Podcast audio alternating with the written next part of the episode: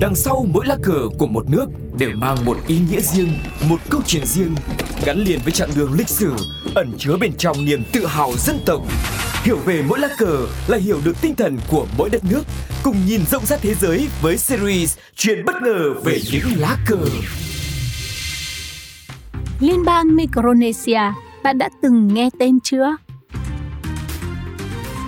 Liên bang Micronesia là một quốc đảo nằm ở Thái Bình Dương, phía đông bắc của Papua New Guinea.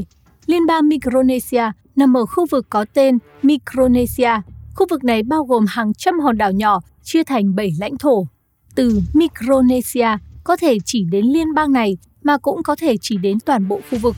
Mặc dù sự thiếu một chính phủ tập trung khiến nó là một tập hợp các bang có chủ quyền chứ không hoàn toàn là một quốc gia.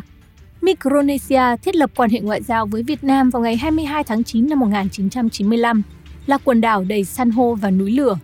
Tài nguyên thiên nhiên rừng, hải sản, khoáng sản dưới đáy biển của Micronesia rất dồi dào. Khí hậu ở nơi đây nằm trong vùng khí hậu nhiệt đới, lượng mưa lớn quanh năm, đặc biệt là các đảo ở phía đông. Nhóm đảo ở phía nam nằm trong vành đai bão, thường bị tổn thất nặng nề. Lãnh thổ phần lớn là biển, nên du lịch và ngư nghiệp là những ngành quan trọng. Dừa, bột sắn, cà chua là những mặt hàng xuất khẩu.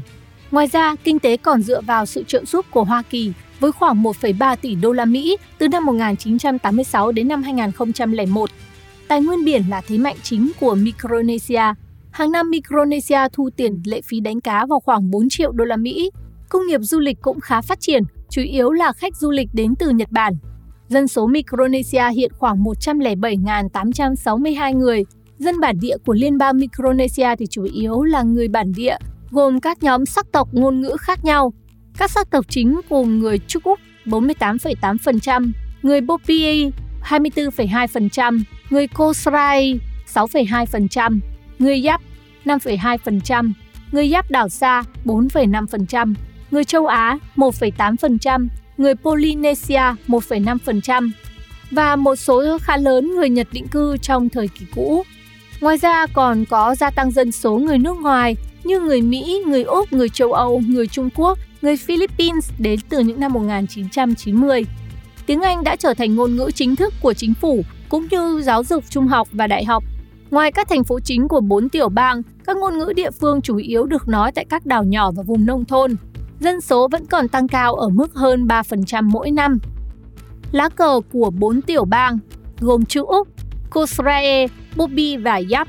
Trước năm 1978, có 6 tiểu bang nên lá cờ nền xanh da trời của biển có 6 ngôi sao cùng kích cỡ xếp vòng tròn.